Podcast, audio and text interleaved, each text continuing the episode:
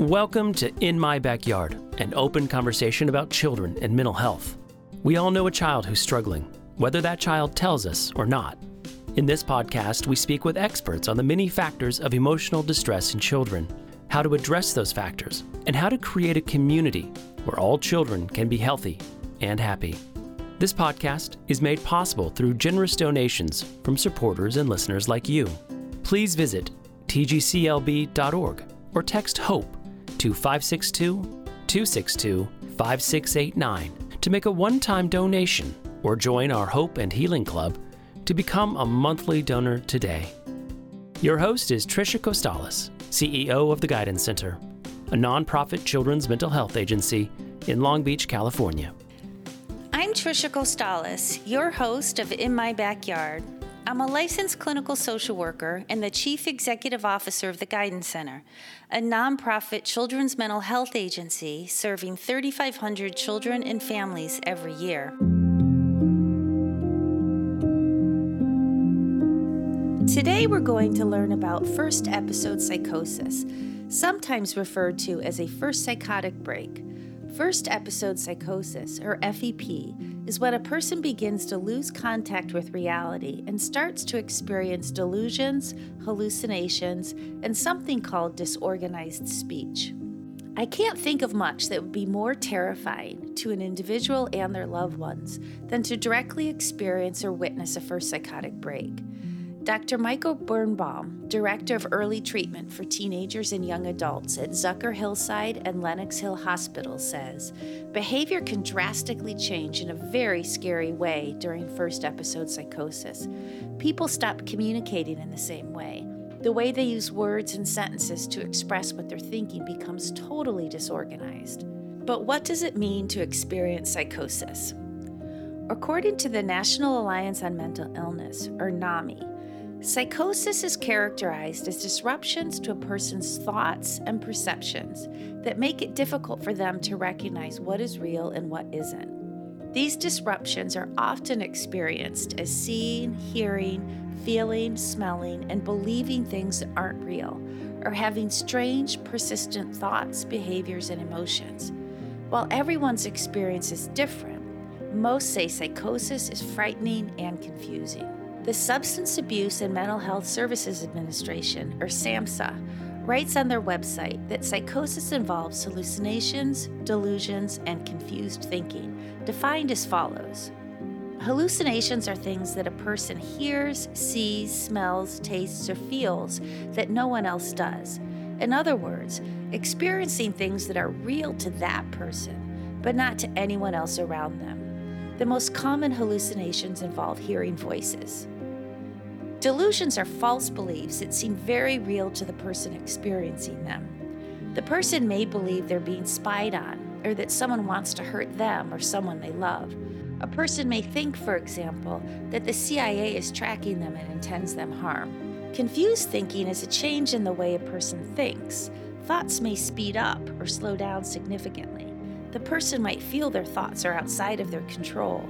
These thoughts might show up as disorganized speech, shifting rapidly from topic to topic without making a great deal of obvious sense. Psychosis is a symptom, not an illness in and of itself. As NAMI notes, it is also more common than most people realize. Roughly 100,000 young people experience psychosis every year in the United States, and as many as 3 in 100 will have a psychotic episode at some point in their life. The most common age for a person to experience first episode psychosis is between 15 and 25 years, those adolescent years that are already tumultuous. Identifying the signs of a first psychotic break and knowing what to do about it are absolutely key to a better long term prognosis, but they're also commonly written off initially as a normal turmoil of adolescence. Today, we're very fortunate to have Katrina Flores, Senior Clinical Director and Director of Transition Aged Youth Services for Mental Health America Los Angeles. Katrina specializes in working with a population we call transition aged youth namely those complicated years from 16 to 25. Further, MHALA is renowned for their work with the most displaced mentally ill adults in our community. In this setting, Katrina works very closely with youth who are experiencing first episode psychosis and all the complications that can accompany that. Welcome, Katrina.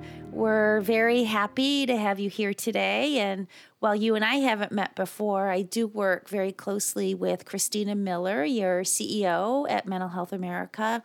I have a great deal of respect for your agency, and I have for a really long time. But for my benefit and the benefit of our listeners, will you please say a few words about yourself? Sure. Um, I, as a senior clinical director, I actually began with the agency way back in 2002. That's when I was first introduced to MHALA and what they like to call, um, you know, I drank the Kool Aid. Um, and it's really hmm. been the foundation of all of my work in my career. Um, it, um, what we did back then was called AB 2034, which was housing first for homeless individuals. And that is when I was introduced to the village and this whole new way of of thinking, recovery models, strengths based, harm reduction.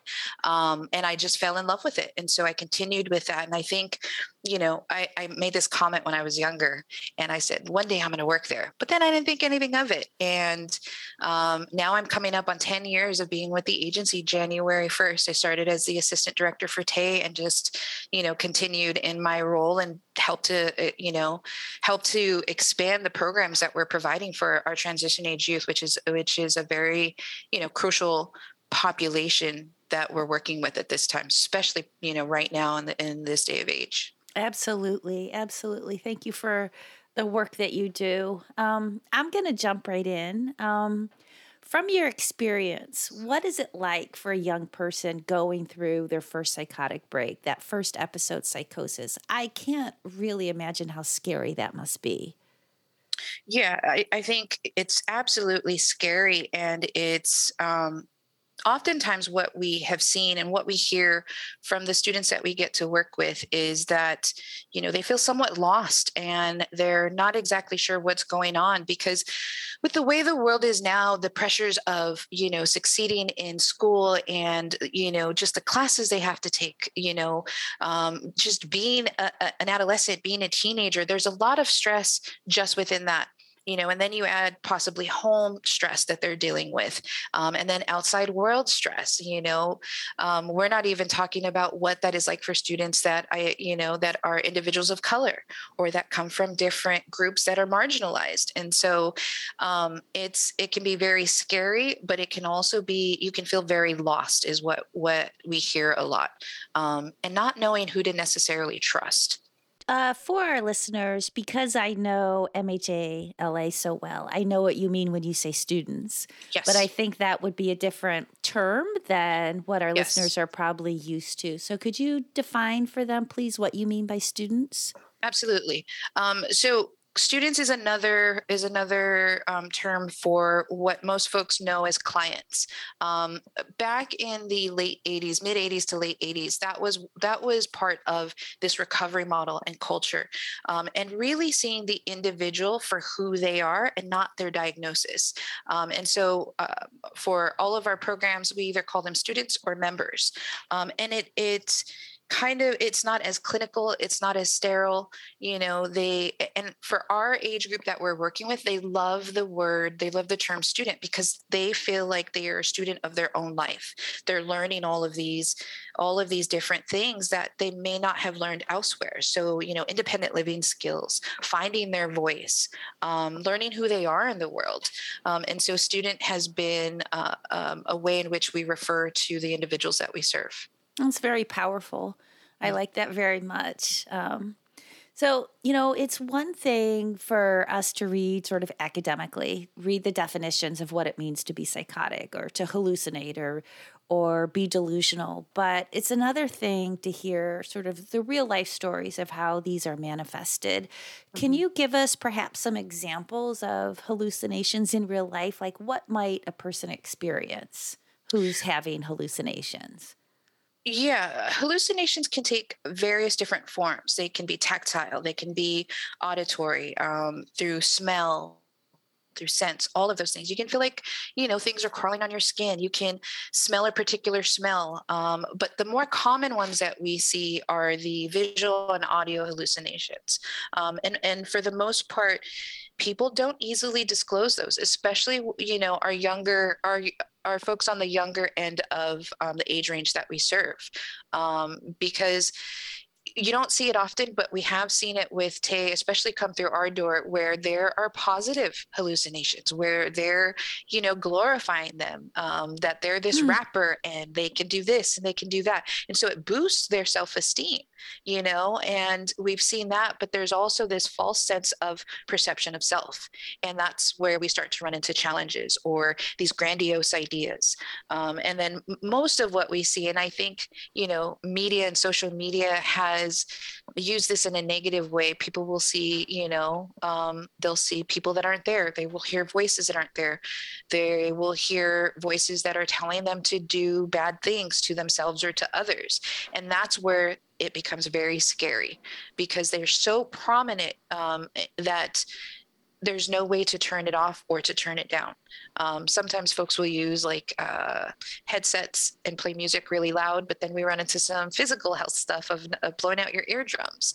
Um, and so it can manifest in various different ways. And one of the things that we've also seen is if there's trauma associated with psychosis, sometimes the psychosis and, and the hallucinations that they may have are also related to that trauma, which then make it very difficult for an individual to sleep, to concentrate, to kind of do their daily tasks. I did this um, workshop once um, early in my career. It was fascinating. They divided us up into um, clients and uh, hallucinations. And there was an instructor at the front of the class. I was one of the clients. So I, we were all sitting at a desk, and the instructor was giving us instructions about how to draw something. It was a simple drawing. However, the whole time, the hallucinations, each of us had a person behind us whispering things in our ear.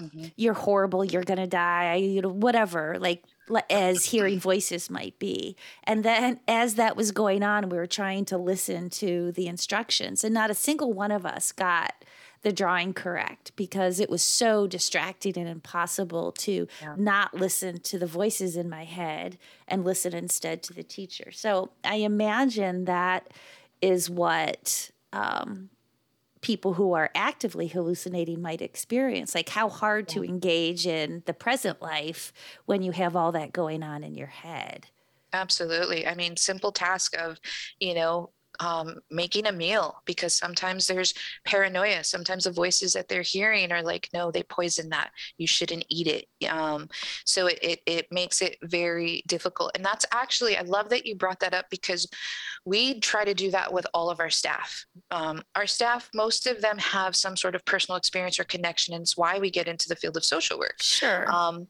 but one of the things that has been um, probably the most significant impact on our staff in terms of understanding the folks that we work with is doing the hearing voices, where they will literally put on headsets and be given a list of tasks to complete. Um, there are times where they are wearing lenses, but then there's a little bit of like, um, Vaseline smudged on it because that is to give you the perception of like seeing certain mm. um, shadows and things like that. Um, and it's it's scary. Some of our staff have, you know, they're very insightful and have had their aha moments, and it allows them to have compassion and understanding for our students in a way that they never knew that they could.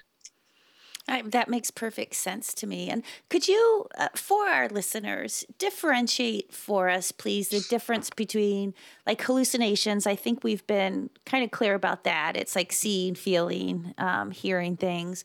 What about delusions? How do those manifest in real life? Um, those can manifest in different ways. Often, oftentimes people see it as paranoia. You know, um, I had I had a, a, student currently who's struggling with some delusions. Um, they believe that their mother is poisoning their food, um, and so they won't eat certain types of foods unless they watch it being unpackaged and open right in front of them.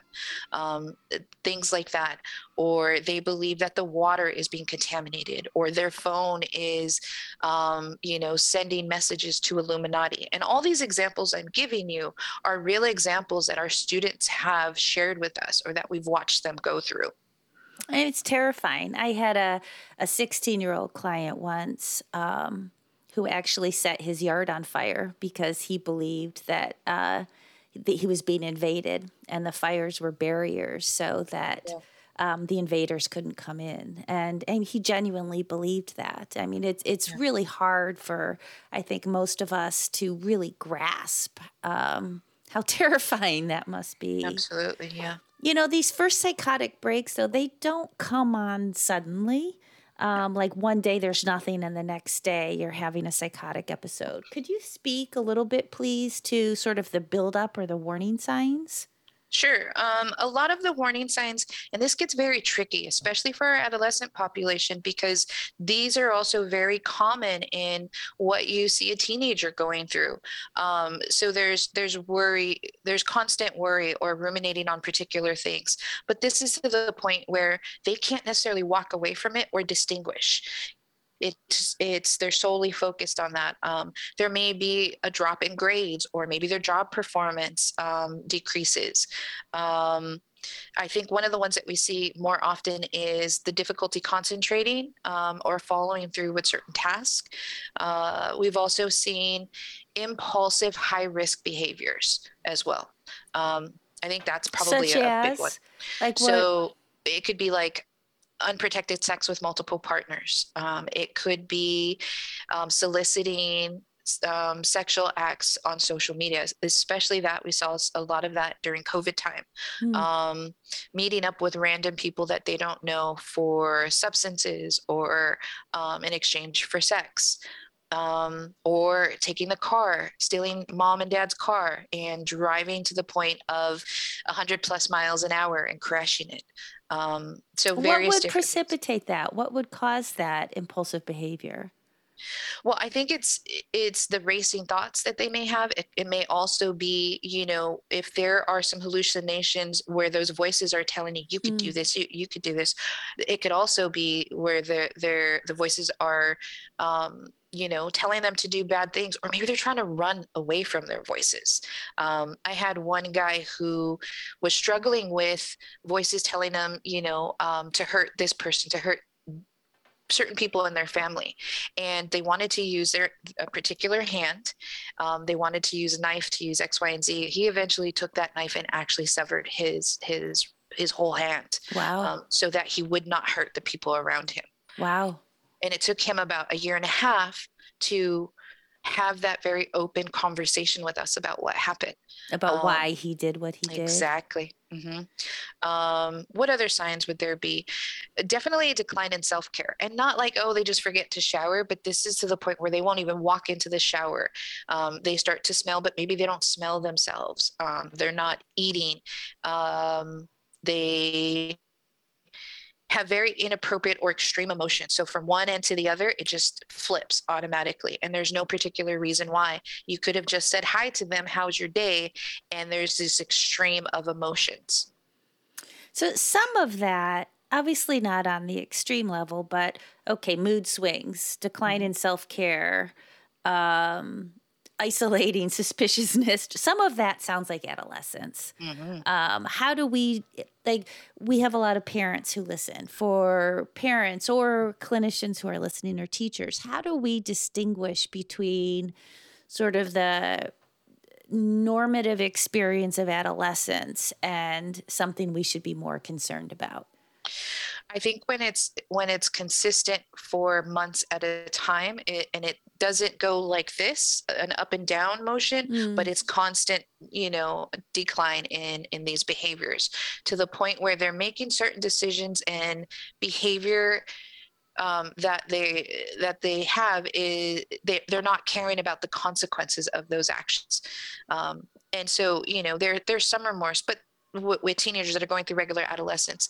The other part is, you know, parents paying attention to was there anything that happened prior to that? Was there like an incident at school? Was there an incident with their friends? Because sometimes those can trigger some of these behaviors but it doesn't last for long term. Um, and it's it's again it's also the severity to the point where like that's not normal like moody attitude. This is this is really bad. Um, so the other thing we also need to add into that is substance use. Teenagers are experimenting with different substances and when you see somebody that is experiencing some like the the first psychotic break and marijuana is a go-to thing for for youth right now that exacerbates those symptoms tremendously to the point where they will go mia for for days at a time because the symptoms have gotten so severe. Um, so it doesn't help with the anxiety. It doesn't minimize the, how loud the voices are. It actually makes them worse. So they're they're desperately looking for self medication of some sort, but they are ironically um, making their symptoms and their illness worse absolutely and I, so i would i would also you know pay attention if there is substance use if there is alcohol use going on because that may be a way for exactly what you said for them to kind of you know minimize the the, the symptoms that they're having. They're just trying to get some relief but what they don't realize is that it's it's making it worse. Yeah i mean i say that to people all the time when i'm talking about the you know substance use and mental illness. Like i can't imagine the desperation to make the voices stop. I think it the path to wanting to self medicate is a fairly logical one. Um, yeah. Maybe maladaptive, perhaps, but I can understand how someone would get there for sure. Um, you know, my clinical expertise as a social worker has always been in treating trauma specifically sexual abuse and or kidnapping mm-hmm. um, and severe trauma can look quite a lot like psychosis sometimes when you're having those, you know, the re experiencing, the flashbacks. Um, it, it can uh, mimic psychosis. Uh, for our clinicians out there, how do we differentiate? I think what we've come to find in the work that we've done is rapport and relationship building. Um, because uh, oftentimes when we start working with a student, all we see are the outside symptoms and they're not forthcoming or willing to talk about some of the trauma that they've experienced. Or when we look at culturally or generationally many of them are taught well that was just part of life. Doesn't everybody go through that? And so it minimizes and that's also a survival tool for them. And so i really feel like it's around rapport relationship building and utilizing a team approach if you have the ability to do that. You know bringing in a psychiatrist. Let's take a look at medication because with schizophrenia there are medications medications that will help definitely but if it's trauma they won't do anything mm. to that particular symptom itself um, and then you know if if you're able to have not just the clinician the psychiatrist work together let's pull in like a case manager um, to kind of help with day-to-day stuff and again one of the things I think that has helped us tremendously in MHLA is the rapport and relationship building. That has helped us get very far in the work that we do with with our students. Um, there and I feel like, especially if if students have been hospitalized, they're immediately given a diagnosis without like you know any sort of further investigation or getting to know the individual. Sure. So then when they come to us they already have that diagnosis. And it's it's a matter of helping them reframe and and have a different perspective of yes this is my diagnosis but it's not all of who i am. Let's get to know you. Let's figure out you know what is really going on. And it's um, a collaborative approach as well. They're very much part of the treatment plan. Um, it's not like this is what we are going to do and this is what you need to follow. It's more of what what is working what are some of the strengths that you have how do we use that to help you move um, forward in your recovery I mean, that makes such sense and it's so respectful. The way you differentiate is through the relationship and understanding the the client or the student and having that person sort of inform your mm understanding of what's going on with them. That that that makes such good sense to me. Thank you for that. But yeah what are the factors that can like what causes this? With psychosis there's a lot of things. You can even have physical illnesses that bring it on. You know a really high fever can bring on psychosis. Um, some psychosis is drug induced uh, depending on what kind of drugs. I remember i spent about a month or so in alaska and one of the biggest uh, um, substances out there was inhaling. Um, so inhalants were a big thing. And many of the individuals also had a dual diagnosis with schizophrenia or, you know, bipolar. And it really wasn't that because there was nothing in their childhood, there was nothing that led up to that other than the substance use. And so substance can induce a lot of um, a lot of the symptoms of psychosis. Um, and so again, it goes back to that rapport relationship. Let's take out the substances or let's lessen them. Do we then see an increase in, in um, symptoms? Uh, so it's it's all part of a continuum of care. It's all part of a process. You know, let's take these things out.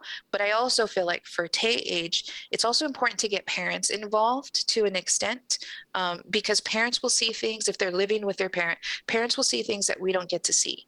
Um, and so helping parents understand what these symptoms look like, you know, how to manage, how to crisis manage, when do I call for help? Um, but then also um, allowing them to give you information of here's what we see really late at night, because that may not be given to us by the student themselves. So um, yeah, substances, physical illnesses, um, trauma, absolutely. We worked with a member for years and had a diagnosis of paranoid schizophrenia, but as it took us a significant amount of time to do EMDR, trauma work, until we started to see this really isn't schizophrenia. This was mm. all trauma. It was complex trauma that she had experienced. Uh, f- I know what it is, but our listeners may not. Could you explain EMDR? Um, yeah, and I always stumble on the words. It's rapid eye desensitization movement, and I know I messed up the acronym. I think you got the the order wrong, perhaps, but I'm with yeah. you. These things become words to us after a while, yes, don't they? Yes, um, and that's a treatment for trauma. It's a treatment for trauma. It um, utilizes visual aids, um, audio, um, and it, it, it, essentially walks you back into the trauma that you've experienced, but creates a safe environment. It creates um, social factors that, that, you currently have, um, and it allows you to process to the point where instead of being at a 10 with that anxiety or the trauma it then lessens to a, where, a point where you can tolerate and talk about it because you now are dealing with it as an adult and um, knowing that you're safe we've done it a couple times with um, some of our some of our students but there was a lot of work that led up to be able to do that. Sure, of course. You know, I had a, a 13 year old once who we were wondering if he was um, developing psychosis or certainly symptoms of psychosis, he kept he had olfactory hallucinations, which aren't very common, and he would um, smell marijuana where there wasn't any, and he would see the devil. And ultimately, what we determined was not that the devil was pot smoking, um, but that he was having seizures. He had a seizure disorder. Wow. And the hallucinations precipitated a seizure. So once we controlled the seizures, they went away. Um, the hallucinations went away, which was just fascinating. I'd never seen anything like that before as a yeah. child clinician. But let's assume you have somebody who genuinely has a diagnosis of schizophrenia. What causes that?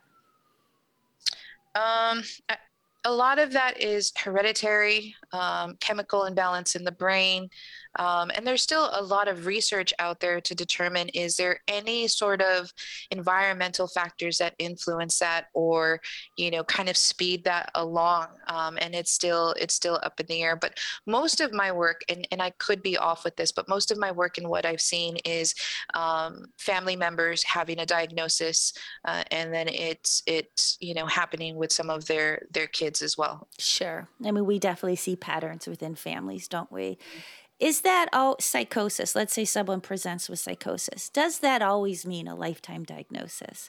It would be devastating to get a first initial diagnosis of schizophrenia, bipolar disorder with psychotic features. That would be devastating. People immediately think a lifetime of disability. So, could you speak to that?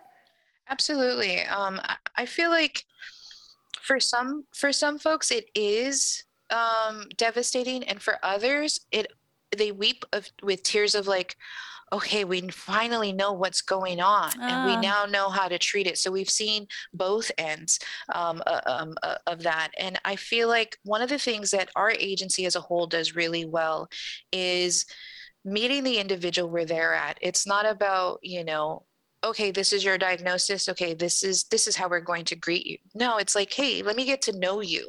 You know what do you enjoy doing? You know what brought you here? What goals do you have? And so we also took on this more of a macro level approach as well because we can do this individual work and the recovery model is wonderful and it's helped a lot of people. But if the, the environment and the community in which you exist doesn't also shift then sometimes that individual work um, is difficult to continue or to maintain. And so we did, um, we were funded for an individual, I mean, for a macro level project where we did a lot of education around mental health. We did um, social media. Um, campaigns and really it's about destigmatizing mental health and being able to talk about it and i will say that even though there's not a whole lot of positives coming out of you know our whole covid process that is one is that you know people started to openly talk more about mental health. It, we started to normalize it doing these campaigns doing education doing mental health first aid um, working more in depth with schools around getting um, teachers trained also getting peers trained so that they can help each other. Um, and so when you move in that direction of normalizing it it's no longer um, a lifetime diagnosis of doom and dread. It just becomes part of who you are. Now, can you move away from psychosis? Yes. If it's related to PTSD, you absolutely can. If it's related to a physical health issue, you absolutely can. If it's related to schizophrenia, it's a little bit harder to remove that diagnosis, but you are no longer your diagnosis. You are you, and that diagnosis is just a part of you it's a real reframe, isn't it? In a really important Absolutely. way. You're not schizophrenic. You have yes. schizophrenia, but you also have all these other things that make up who you are as an individual. I like that very much. So thank you.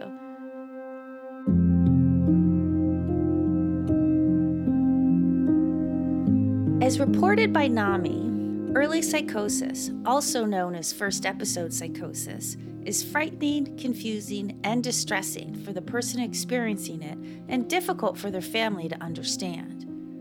According to the Child Mind Institute, the most common cause of psychosis is a psychiatric disorder, schizophrenia, or less often, bipolar disorder or severe depression. Psychosis can occur episodically with these illnesses, severely undermining a young person's developing sense of self, along with school, work, and relationships. The impact can be devastating. At the same time, however, Child Mind Institute also reports that there's substantial good news in the treatment of psychosis. Evidence shows that treatment after the initial episode can dramatically reduce the number and intensity of future recurrences. In fact, NAMI, Child Mind Institute, the National Institute of Mental Health, and SAMHSA all agree that early treatment following a first psychotic break can decrease future psychotic episodes by as much as 50% and prevent much of the disability associated with a psychotic illness. We've all seen the devastating impact of serious mental illness in our communities. And right now, it is so just tragically visible in the homeless living on our streets. Um, talk to me, please, about, and I know we've touched on this, but talk to me about treatment options for a young person experiencing a first psychotic break. What do we do for them? Um, well, a lot of schools are working closely with um, community mental health agencies, even county mental health, um, for early intervention uh, programs that let's say an individual is struggling with all of those warning signs that we've already talked about um, but there's there's something else. There's just a little bit more there that's making it difficult for them to kind of pull themselves out of those areas. There are clinicians and programs within community orgs that will work with the schools to do an assessment um, and to um, figure out is this just adolescents, or is this a first psychotic break? Um, it, it's again that's also um, a team approach as well. They have psychiatrists clinicians and social workers on board to help with that.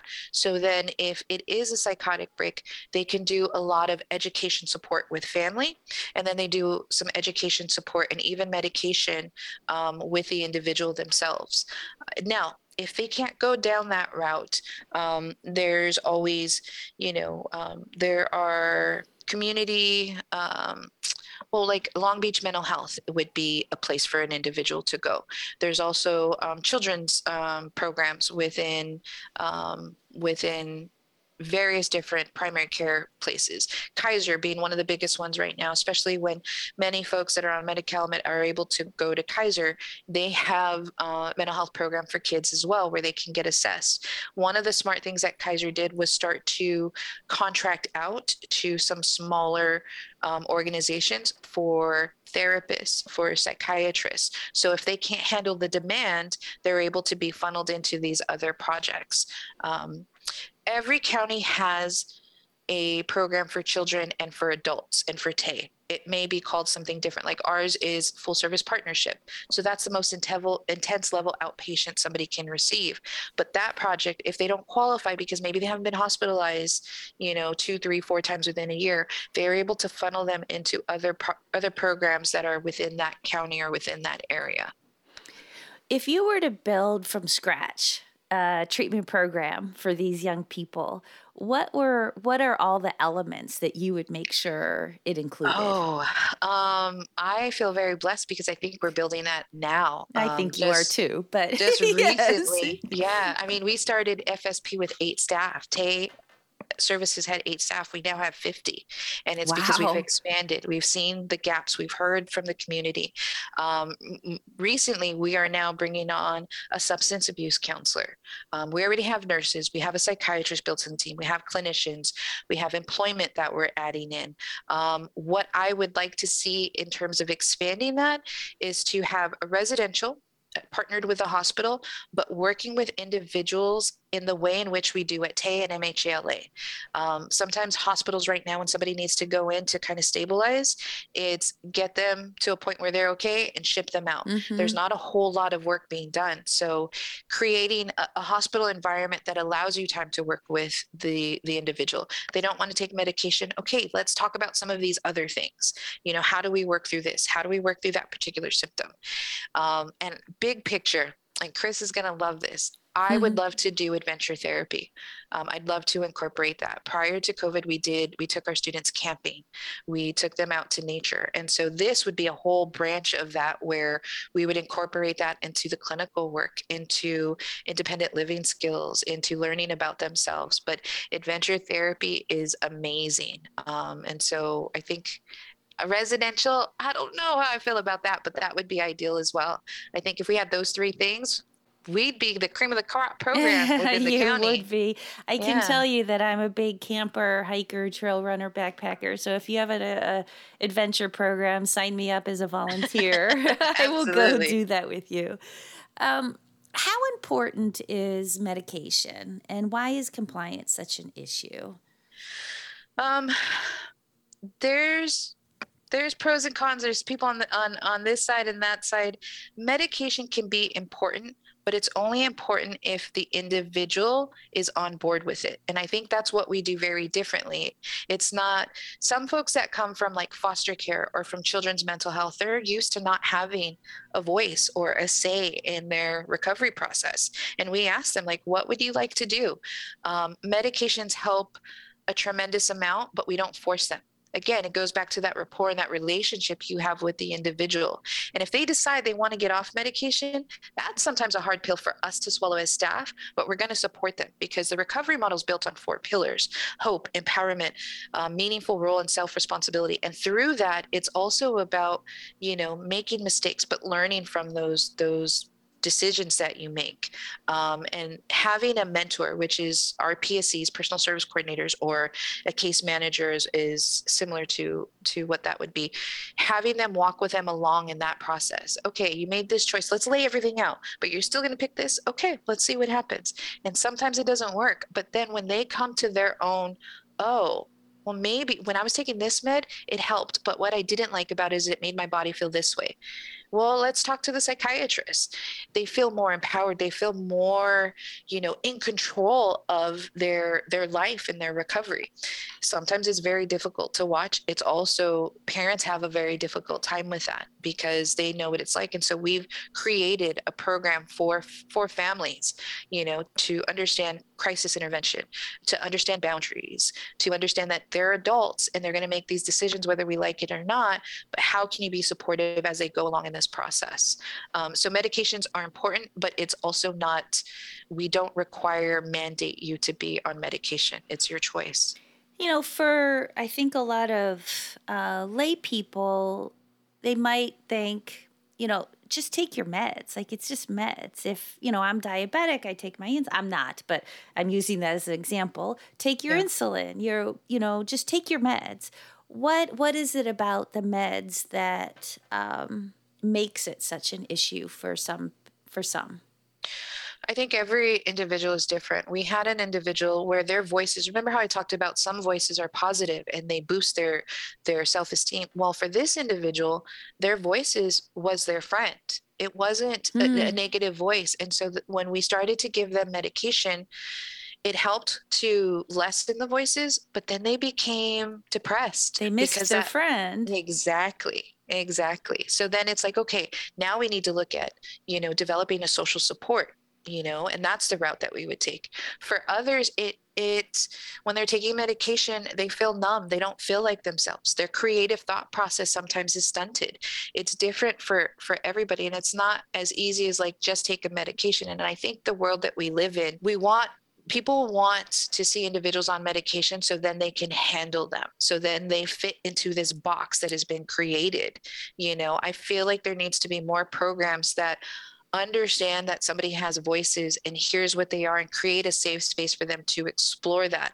Sometimes they don't need medication. We can work with them to manage those voices, but also help them to create a plan. If those voices get to the point where there's harm that you're you feel like you're gonna you're gonna you know get involved in harming someone else or harming yourself then how do we ask for help when it gets to that point?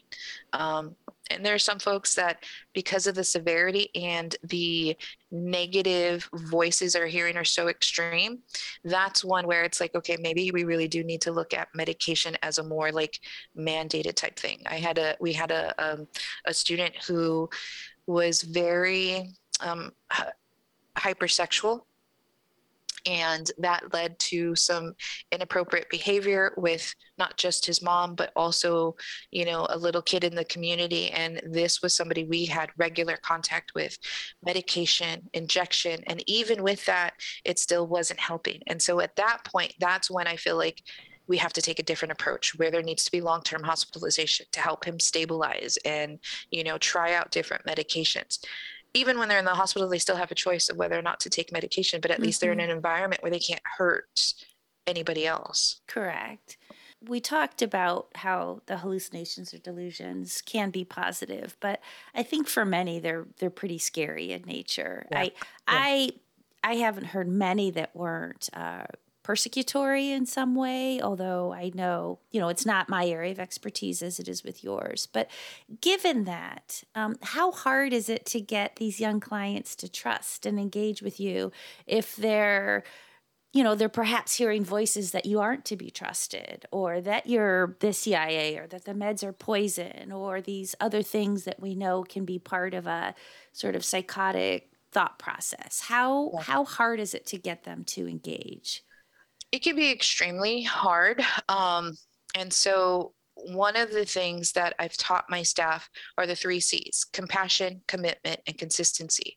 The consistency I feel like is key. You know, keep planting that carrot, keep having the conversations, but also kind of um, embed it in what you're doing out in the community. Like, don't even have conversation about about mental health let's go get coffee. Let's go grab lunch. Oh you like photography? Let's go to this place and, and take some pictures. You know getting to know that individual. And when they present this opportunity where like you can see that they're struggling it's it's it's an opportunity where you can then start talking about what's going on. Like i see that you're a little different. And they know by that point that you're interested in them as an individual not just this this voice or or what's going on with them. Um, it takes time though. That's one of the things we also had to learn as staff is patience. Um, and that's where rec- where harm reduction comes into place. Acknowledging those small baby steps that have been made to get to a bigger accomplishment. Um, because it, we live in a world where we need immediate gratification. And that doesn't happen with our members. And so that medication piece or that trusting piece can take anywhere from six months to two, three years. Wow. Mm-hmm. You know, what would you say to parents? To a parent whose child is experiencing a first episode, experiencing first episode psychosis, what would you say to them? Um, that one is always hard because I don't ever think there's words that I any easier. I when we've worked with parents, it's as simple as giving them a hug and saying I see you and then creating a space to allow them to talk about whatever they need to. They need to vent, they need to yell, they need to do those things. That is really where we start, you know. Um, and and I think when they start talking about what they're struggling with or the fears that they have, validating that um, but then also giving them very clear like here's what we can do to support you. Here's what we're not able to do and here's why. Um, that has been really helpful. Some also just need some some psychoeducation on here is what's going on and to help them understand those things. Some of them need work around setting boundaries. Um, so every every family is different but the first part prior to to covid was just being able to to stand in front of somebody receive a hug and uh, you feel their shoulders drop. Everything just feels different and it's it's almost like they're allowed to finally breathe. They're finally allowed to exhale don't you miss that i miss that yes. the ability to just give a parent a hug right yeah, yeah, yeah I, I miss absolutely. that a lot you know, now to to speak to the clinicians or perhaps the mental health administrators out there, what could we be doing better as a system? Um, as mental health providers, not every agency is equipped like yours. So, what could we do better as a system to support these clients? As a system, um, well, I mean, starting with the, the clinician themselves, I think really operating from a strengths based perspective, you know, having a conversation about who they are, just their day in general, aside from like okay what symptoms are you experiencing? You know what what um what medication are you on? But really truly getting to know them as a person using their strengths helping them reframe and I think system wide, what would be helpful is working with um, with hospitals to change the way in which they receive and um, support individuals coming in and coming out.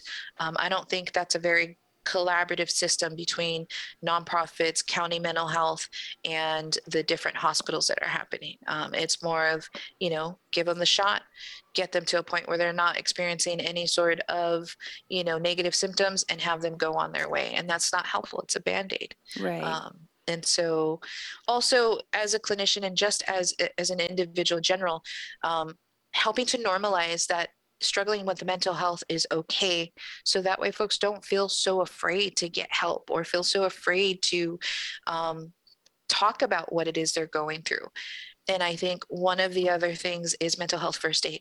First aid for like CPR and all of that is norm. Like everybody can get that. We need to start normalizing mental health first aid because it's not separate. You know, your mental health affects your, affects your physical health and vice versa.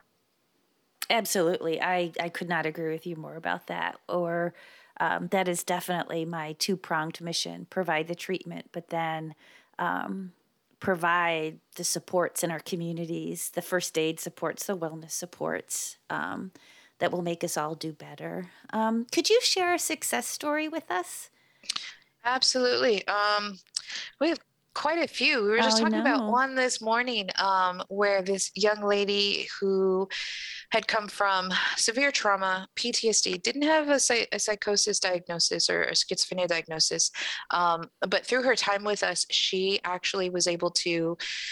She was in a DV situation, lived in a shelter. Mom didn't want anything to do with her. She had a young child. Um, just going through so much. Was in the hospital for self harm, um, so many different things. And it, while she was enrolled with us, she also found out she had cancer. So Oh, she wow. went through, yeah, she went through that. And she was, she was young. She was about 22, 23. Um, and we were just talking about it because through that work that she had done, working with the clinician, working with the psychiatrist around finding a medication to help with what she was struggling with, um, working with her PSC to learn independent living skills, how to how to find her voice, assertive communication. She led an art class. She was an amazing artist. Mm. She led uh, led an art class with the students um, for about six months, and she brought in like, here's the piece that we're going to do. We're going to do this. She was very positive and interacting, and even when she was struggling herself, working with her peers gave her that boost, gave her that confidence. Um, so that was one that we recently talked about. But one in terms of like experiencing all the different forms of psychosis. You know, we had this young man who was living on the train tracks and he wore this mop on his head that looked like dreads and he believed he was Jesus. Um, he would collect bags of trash and he would wet them because that was a way to protect himself. Um, he was enrolled in our program. We would go visit him on the train tracks for months at a time. And then finally, he agreed to have a meal with us. So we had a meal with him. And then that led to, hey, why don't you come to the office? We have a couple things happening. He came to the office, but he stayed outside. And then just continuing to build that rapport. He thought he was Jesus. He thought he could make the water part. He also felt that we were the devil, um, especially if you wore your hair in a certain way, um, he, not to trust that individual. Um, and so after about a year of connecting with him and de- developing that rapport and relationship, he finally decided, okay, I'll see the psychiatrist. So we saw the psychiatrist and we gradually eased in the medication. We did weekly med management. We tried one and then we added two and then we switched and then we did this. He, when he graduated, he was with us for about three years. I told you we go camping and we went to a KOA because I'm like, there needs to be some kind of, you know, somebody close nearby if anything happens. So we went to a KOA and that was his first time camping and he loved it. He, you know, he was born and raised in the city. So we went camping. But I think the moment that was just so heartwarming was that he was a peer that led his peers and we went to go swimming because they had a pool there. And he's like katrina can you record this? And so we taught him how to swim that day. We recorded it and he's like can you send it to my mom? So i sent it to his mom and he was not living with his mom. His mom had that boundary you cannot live with me. And if, if you want to live with me you have to work on your mental health. And she was very it was hard but she maintained that boundary she was he was living with her. He still does to this day and he's mm. working full time but that moment where he was just swimming and he said record it and send it to my mom. I did i sent it to her and she watched it as her and i were talking and she was in tears. She was in tears you know but it, it took this approach of that team bringing mom in you know and and now to this day we just um, heard from him. He is working full-time as a security guard still living with mom eventually wants to move out but isn't ready yet. But he he came so far from living on the on the railroad tracks with a mop on his head thinking he was jesus to now where he's currently at is amazing. That's amazing. That's a beautiful story. And yeah. when you talk about the the time it took too that definitely emphasizes um, the the element of patience that yeah. it's not a quick fix. No, um, you know, and he still struggles with some voices, but he's learned how to manage them mm-hmm. with the medication, and he's learned when he works too much and his body gets stressed out, the voices are a little bit, a little bit more. So he's realized, okay, I can't work this much, but you know, it's so it it never went away, but he learned to manage it, and he became more than his diagnosis. That's beautiful. That's really wonderful you know, I, you already kind of did this with this story, but every podcast episode, I end on a note of hope um, because I think wrapped through all of mental health care is hope. Um, you work with a terribly difficult population. What gives you the hope to continue doing this work? Um, I find hope in all that we do, even in the the not so fun parts, the difficult parts. There's always light in the dark. And, you know, working with the team that I get to work with, seeing them make the these strides with their students and holding on to those small strides is what gives me hope you know hope is also renewed when we have new staff come in that have this eagerness and this this desire and this urge to want to drive that inspires me and brings in a whole new you know a whole new foundation of hope of like okay we keep going i don't have to carry this all by myself the current staff don't have to carry it all by themselves we can carry this and continue it that's wonderful. That's wonderful. Thank you. And I can hear throughout our entire conversation, Katrina, the affection and respect and just esteem you hold for the people that you serve and treat, and um, that's a beautiful thing. So, uh, you definitely inspired me today. I, I thank you so much for this conversation and just also for the incredible work that you do. Um, what a joy to get to meet you. Thank you. Yeah, thank you for having me. It's been a pleasure.